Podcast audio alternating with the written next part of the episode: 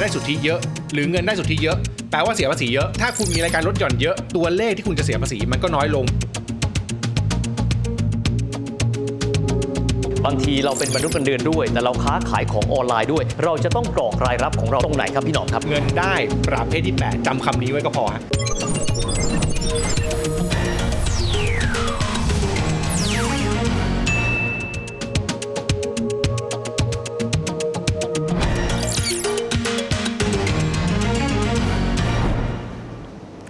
สวัสดีครับท่านผู้ชมทุกท่านครับ ยินดีต้อนรับเข้าสู่รายการเศรษฐกิจติดบ้านนะครับ รายการที่อาสามาทำให้พวกท่านนั้น สามารถติดตามข่าวเศรษฐกิจข่าวธุรกิจ ซึ่งครั้งหนึ่งเคยเป็นสิ่งที่ค่อนข้างยากนะครับ เพราะว่าข่าวแบบนี้เนี่ยก็จะมีเรื่องของแนวความคิดมีทฤษฎีเศรษฐศาสตร์ จะมีเรื่องของคำศัพท์แสงมากมาย ซึ่งทำให้เรารู้สึกว่าข่าวเศรษฐกิจนั้นเป็นเรื่องยาก แต่รายการของเราครับอาสาที่จะเป็นคนทำให้ข่าวเศรษฐกิจนั้น เป็นเรื่องที่ง่ายต่อความเข้าใจ เพราะเรื่องเศรษฐกิจนั้นจริง ๆ แล้วเป็นเรื่องที่ใกล้ตัวมากครับ วันนี้ครับต้นเดือนเมษายนแบบนี้ บางคนอาจจะบอกว่าโอ้โหเป็นช่วงที่เราวิตกกังวลมาก เพราะว่าเราจำเป็นที่จะต้องมีการยื่นแบบภาษีเงินได้ บุคคลธรรมดาซึ่งก็จะจบกำหนดภายในเวลาอีกไม่กี่วันข้างหน้าแล้ว หลายคนบอกถ้าเกิดว่าเรายังไม่ได้เริ่มเลยน่ะเราอยากที่จะมีวิธีการในการเตรียมการในการยื่นแบบภาษีเงินได้บุคคลธรรมดา เอ๊ะขั้นตอนเป็นอย่างไรหลายครั้งเรารู้สึกว่ามันยากวันนี้ครับเราจะมาพูดคุยนะครับ กับ tax guru ท่านหนึ่งครับ ก็คือคุณถนอมเกตเอม หรือว่า tax บักหนอม หรือที่หลายคนเรียกว่าพี่หนอมจะมาให้คำแนะนำของเรานะครับ เกี่ยวข้องกับการยื่นแบบภาษีเงินได้ บุคคลธรรมดานั่นเอง วันนี้คุณถนอมอยู่กับเราในสายแล้วคุณถนอมสวัสดีครับสวัสดีครับสวัสดีครับสวัสดีครับโอ้โหวันนี้ต้องขอบคุณมากเลยนะครับ ที่มาพูดคุยกับเรา พี่หนอมขออนุญาตเรียกพี่หนอมแล้วกันนะครับเอ่อผมขอถามเบื้องต้นก่อนครับผมเลย บางท่านจะบอกว่าเรายังใหม่กับการยื่นแบบอยู่เลยอะ เอะแล้วเราก็มีรายได้จากหลากหลายทาง แต่เราไม่รู้จะเริ่มต้นตรงไหน พี่หนอมมีข้อแนะนำยังไงบ้างครับ ผมว่าอันดับแรกก่อนจะไปภาษี ผมว่ารู้ก่อนว่าเรามีรายได้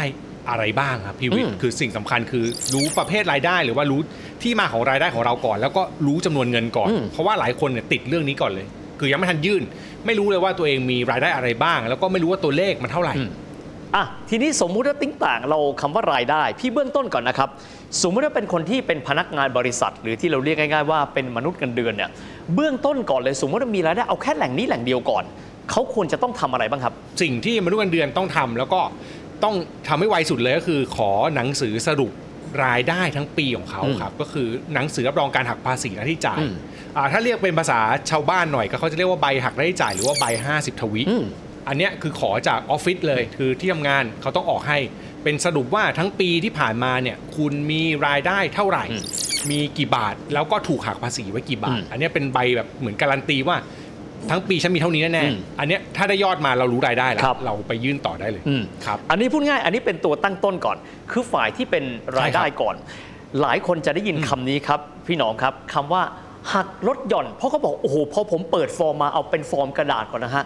มันมีหลายช่องเหลือเกิน แล้วก็ถามเราค่อนข้างเยอะ พูดถึงเรื่องของการหักลดหย่อน ต้องถามพี่หนอมว่าหักลดหย่อนเนี่ยเขาเข้ามาช่วยเราในลักษณะใดบ้าง และการหักลดหย่อนที่บอกว่ามันจะช่วยตัดภาระ หรือว่าลดฐานภาษีของเราเนี่ยมันมีประเภทใดกันบ้างครับพี่หนอมครับ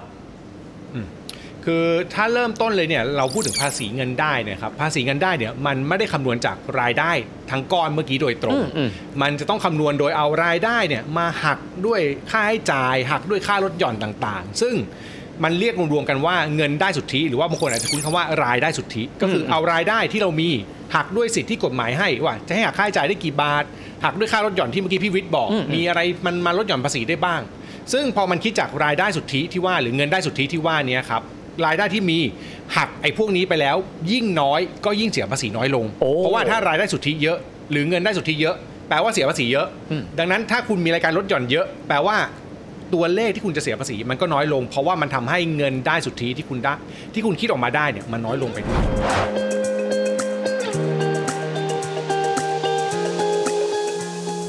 ค่าหักลดหย่อนโอ้โหมันมีหลายหมวดมากนะครับบางคนบอกว่าไปดูนะมีตั้งแต่ลูกกตันยูนะ บอกว่าเราซื้อกองทุนก็หักลดหย่อนได้อืมตกลงแล้วถ้าเกิดว่าเอาให้ง่ายต่อความเข้าใจครับพี่หนอม มันแบ่งออกเป็นสักกี่ครัปบระเภทหลัก ๆ ด้วยกันครับพี่หนอมครับมันจะมีอยู่ประมาณ 4 กลุ่มครับอืมพี่วิทย์กลุ่มแรกเนี่ยก็เป็นกลุ่มแบบอ่าชีวิตต้องดูแลใครบ้างแล้วกันเหมือนที่เมื่อกี้พี่วิทย์บอกอ่าฮะลูกกตันยูครับคือดูแลตัวเราดูแลครอบครัว คู่สมรสอืมบุตรพ่อแม่อะไรเงี้ยครับ อันนี้ก็เป็นกลุ่มที่ ถ้าเรามีใครต้องดูแลจะเอามาลดหย่อนภาษีได้ ถ้าเข้าเงื่อนไขที่เขาบอก กลุ่มที่ 2 จะเป็นเรื่องของพวกกระตุ้นการใช้จ่าย ซึ่งแล้วแต่ปีบางปีก็อาจจะมีรายการกระตุ้นเยอะบางปีอาจจะน้อยหน่อย เช่น ถ้าเป็นปี 64 ที่ผ่านมาเนี่ยไม่ค่อยมีก็จะมีตัวที่คุ้นเคยที่สุดก็อาจจะเป็นดอกเบี้ยกู้ซื้อบ้าน หรือว่าดอกเบี้ยกู้ยืม พวกที่ผ่อนบ้านแล้วมีดอกเบี้ยต้องจ่ายเอามาลดหย่อนภาษีได้อืมอันนี้คือกลุ่มที่ 2 คือกลุ่มกระตุ้นเศรษฐกิจก็คือ มีอะไรบางอย่างที่เราใช้ไปแล้วเนี่ยเอามาลดหย่อนภาษีได้อืมส่วนกลุ่มที่ 3 เป็นกลุ่มที่หลายคนชอบมากอือฮึเพราะว่าเหมือนกับการเก็บเงินไปในตัวอืมก็แบบประกันอ่ากองทุนต่างๆครับถ้าเป็นมนุษย์เงินเดือนก็พวกกองทุนเนี่ย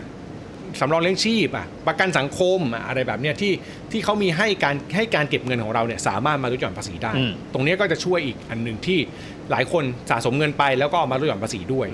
แล้วก็ตัวสุดท้ายครับเป็นเป็นตัวที่อยู่ท้ายสุดต่างหากเลยเนี่ยเขาเรียกว่าเงินบริจาคอือหือเวลาเราบริจาคให้กับโรงพยาบาลรัฐ บริจาคให้กับวัดมีการทำบุญอะไรต่าง ๆ ที่ต้องขอพวกใบเสร็จ ใบอนุโมทนาพวกเนี้ยครับก็เอามาลดหย่อนภาษีได้เหมือนกัน คนที่ทำภาษีสิ่งที่เขากลัวที่สุดเลยครับพี่หนอม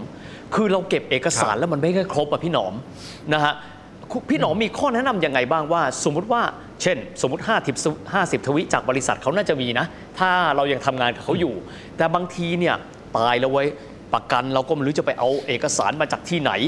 เรื่องของลูกกตันยูเลี้ยงดูบุตรก็ไม่รู้ไปหาเอกสารมาจากไหน พี่หนอมมีเทคนิคเล็ก ๆ น้อยๆไหมครับว่าการรวมเอกสารซึ่งถือว่าเป็นงานที่น่าปวดหัวที่สุดสำหรับมือใหม่ที่ยื่นภาษีเนี่ยเขาควรจะมีเขาควรจะทำยังไงบ้างครับเอ่ออันดับแรกใช้ตัวช่วยที่ตอนนี้สรรพากรพยายามทำให้ครับอืมพี่วิทย์ก็คือไอตัวที่เรียกว่า My Tag Account คือมันจะมีบางรายการที่สรรพากรจะมีข้อมูลอยู่แล้วอืมไม่ว่าจะเป็นพวกแบบค่ารถหย่อนกลุ่มที่เป็นประกันสังคมอืมประกันชีวิตประกันสุขภาพอะไรแบบเนี้ยอืมสรรพากรจะเริ่มพอมีข้อมูลของเราโอ้รวมถึงพวกบริจาคที่เรามีการบริจาคผ่านระบบที่เป็น e-donation คือบริจาคแล้วมันมีข้อมูลเราส่งไปให้สรรพากรโดยตรงเลยอะไรพวกเนี้ยครับเราไปเช็คในระบบที่ชื่อว่า My Tag Account ได้ก่อนเบื้องต้น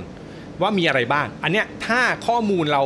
เก็บเอกสารไม่ครบหรือไม่มีแต่ว่าเรามั่นใจว่าข้อมูลพวกนี้มันเป็นข้อมูลที่ครบแล้วเราใช้ข้อมูลนี้ยยื่นภาษีได้เลย ถ้าเกิดยังแบบเฮ้ยคุ้นๆว่ามีอะไรเนี่ยผมว่าอันเนี้ยจะลำบากนิดนึงนะอืมแต่ว่าสิ่งที่ต้องทำก็คือเช็คหรือว่าค้นหาก่อน เช่น สมมติว่าเคยซื้อกองทุนไว้อืมโดยปกติถ้าเป็นการซื้อกองทุนเนี่ยทางบลจที่เขาขายให้กับเราครับอือฮึเขาก็จะต้องส่งเอกสารมาให้ ก็อ่าฮะอาจจะต้องตามเอกสารหน่อยครับอ่าหรือว่าเขาอาจจะมี SMS มีอีเมลแจ้งมา อันเนี้ยต้องค่อย ๆ แบบระลึกใช้ผมใช้คำว่าระลึกชาตินิดนึงคืออมที่ผ่านมาฉันทำอะไรไปบ้าง ก็นั่งนั่งหาดู ส่วนในกลุ่มดูแลครอบครัวอืมดูแลครอบครัวเนี่ย เอาจริงมันไม่ค่อยซับซ้อนอืมเพราะว่าเราก็รู้อยู่แล้วว่า ทุกวันนี้เราดูแลใครครับ เพียงแต่ว่าคนนั้นจะลดหย่อนภาษีได้ไหมเช่น บอกว่าเราเลี้ยงดูคู่สมรสอืมคู่สมรสต้องจดทะเบียนถูกต้องตามกฎหมายอืมต้องไม่มีรายได้อะไรเงี้ยครับคือเราต้องรู้เงื่อนไขประมาณหนึ่งมีลูกลูกเนี่ยเรารับรองบุตรหรือยังหรือว่าเราจดทะเบียนสมรสแต่ถ้าเป็นคุณพ่อจดทะเบียนสมรสกับคุณแม่เรียบร้อยแล้วเนาะคุณพ่อถึงจะลดหย่อนได้อะไรแบบเนี้ยคือต้องเข้าใจเงื่อนไขประมาณหนึ่งอืมแต่ตรงเนี้ยมันไม่ยากเพราะว่าในพื้นฐานปกติที่เราดูแลเราพอจะมีข้อมูลตัวเองอยู่ อันเนี้ยผมคิดว่าเราแค่เช็คว่าเราดูแลใครอยู่ แล้วก็คนที่เราดูแลอยู่ลดหย่อนภาษีได้ไหมก็เอาข้อมูลตรงเนี้ยมาเติมฮะโอ้โหส่วนถ้าเป็นตัวดอกเบี้ยเงินกู้ยืมบ้านอะไรพวกนี้พวกเนี้ยเขาจะต้องส่งมาให้อยู่แล้วอ่าฮะแล้วก็บางส่วนก็เริ่มจะมีการส่งข้อมูลให้กับสรรพากรแล้ว ซึ่งโดยรวมณปัจจุบันไม่ยากแต่ขอให้คิดก่อนขอให้รู้ว่าเรามีค่าลดหย่อนอะไรก่อน เพราะบางคนจำไม่ได้จริง ๆ อันนี้จะยาก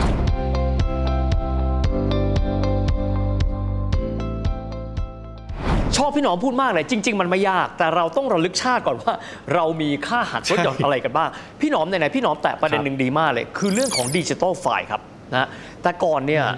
หลายครั้งเราคิดว่าจะยื่นเอกสารทีเนี่ยมาเป็นปี๊บโหเราทำอาทิตย์หนึ่งไม่ทันเพราะเราไม่ชินอย่างนี้นะฮะ ปัจจุบันเนี่ยในรูปแบบของดิจิทัลไฟล์ครับสรรพากรเขารับไหมครับ เพราะผมได้ยินมาแบบนี้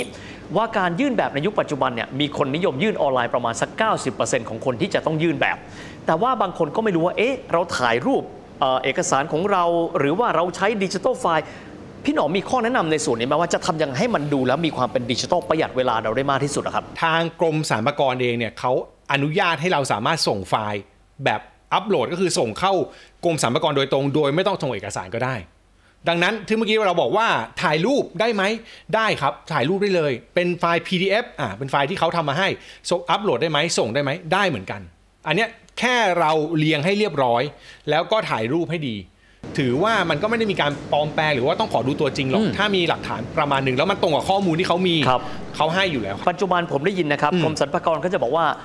e-taxation transform your life คือมีความหมายว่าเขาก็จะได้รับข้อมูลจากคนที่เป็นคู่ธุรกรรมของเรา การซิงค์ข้อมูลหรือว่าการทำฐานข้อมูลเพื่อที่จะเช็คซึ่งกันและกันได้ ปัจจุบันเนี่ยมีหมวดหมู่ไหนบ้างครับ ที่สรรพากรน่าจะมีข้อมูลของเราอยู่ระดับหนึ่ง เพื่อทำให้เราเนี่ยลดภาระไปได้ครับเอาถ้าไวๆเลยถ้าลิงก์กับที่เมื่อกี้พูดถึง My Tag Account ครับอือฮึโดยปัจจุบันเนี่ยมันจะมีอะดอกเบี้ยเงินกู้ธนาคารเนี่ยเริ่มตั้งแต่ปีโอ้64เริ่มมีข้อมูลครับประกันจะมีครบแล้วประกันชีวิต ประกันสุขภาพประกันบำนาญมีแน่นอนอืมประกันสังคมก็มีแล้วอ่าประกันสังคมเนี่ยมาตรา33 มีแน่อืม39 40เนี่ยไม่แน่ใจอ่าเริ่มมีพวกนี้เข้ามา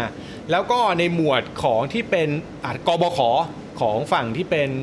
หน่วยงานราชการมีแล้วอ๋อรวมถึงอะกองกองทุนอื่น ๆ ที่เป็นแบบกองทุนการออมแห่งชาติพวกนี้เริ่มทยอยมีครับคือมันได้ยังไม่มีทุกตัวพี่วิทย์ครับแต่ว่ามันเริ่มมีมากขึ้นเรื่อยๆครับก็คือสามารถตรวจได้ แล้วถ้าข้อมูลมันตรงกับสัมภาระที่เขาตรวจเขาตรวจกันอะข้อมูลมันตรงกันเขาก็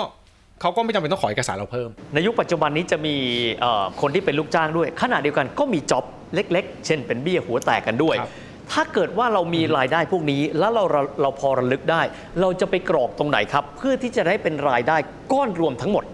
เวลาที่เรากรอกฟอร์มครับอ่าในในหลักของภาษีครับมันจะมีคำหนึ่งครับพี่วิทย์ก็คือ เป็นเงินได้ประเภทไหนอ่าคำเนี้ยมันจะมันจะยากขึ้นมาอีกนิดหนึ่งนะอือฮึคือเมื่อกี้เรารู้ว่าเรามีรายได้อะไรบ้าง เช่นเราบอกว่าเรามีเงินเดือนอืมเรามีจ็อบนอก มีงานฟรีครับมีงานเนี่ยเบี้ยหัวแตกทั้งหลายเราอ่าเราสมมติเรามีสองทาง เราต้องรู้ว่าเงินเดือนเนี่ยทางกฎหมายเขาเรียกว่าเป็นเงินได้ประเภทที่หนึ่งโอ้เราก็เอาเงินเดือนไปกรอกช่องประเภทที่หนึ่งครับส่วนไอ้ฝั่งของที่เป็นเงิน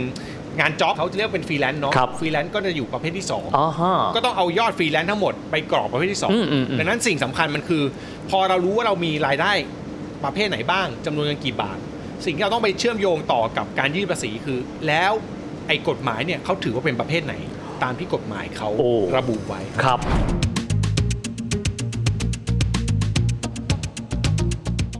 ปัจจุบันการค้าขายของออนไลน์ครับพี่หนอม บางทีเราเป็นมนุษย์เงินเดือนด้วย แต่เราค้าขายของออนไลน์ด้วย สมมุติเรามีรายได้พิเศษจากตรงนั้นครับพี่หนอม และเราไม่ได้จดทะเบียนบริษัทเป็นการค้าขายเรื่องของออนไลน์นะฮะเราจะต้องกรอกรายรับของเราตรงนั้นตรงไหนครับพี่หนอมครับ อยู่ในกลุ่มเงินได้ประเภทที่ประเภทที่ 8 นะครับ ให้เอาใช่อืมประเภทที่ 8 ครับ ให้เอาตัวเลขตรงจากการขายของทั้งหมดเนี่ยรวมยอดทั้งปีเนาะอืมแล้วก็ไปกรอกเป็นเงินได้ประเภทที่ 8 ครับครับอันเนี้ยคือตัวเงินได้ของเราครับ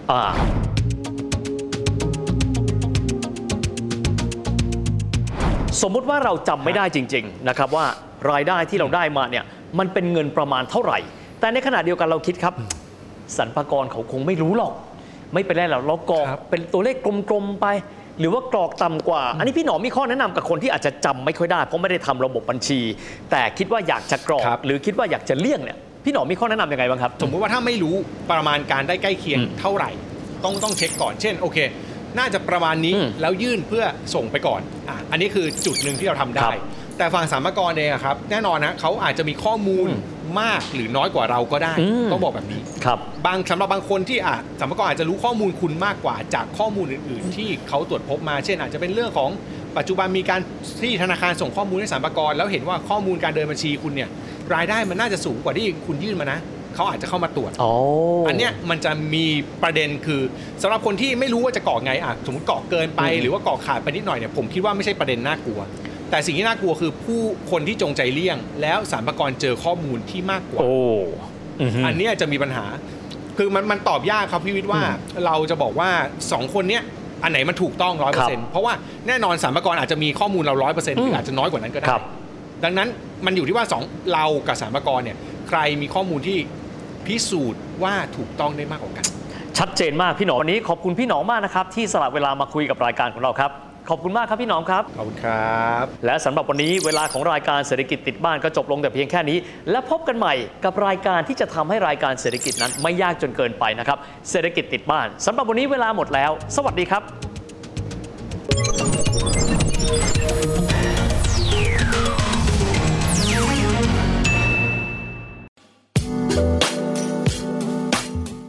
ายการทางเว็บไซต์และแอปพลิเคชันของไทย PBS Podcast Spotify SoundCloud Google Podcast Apple Podcast และ YouTube Channel Thai PBS Podcast Thai PBS podcast. View the world via the voice.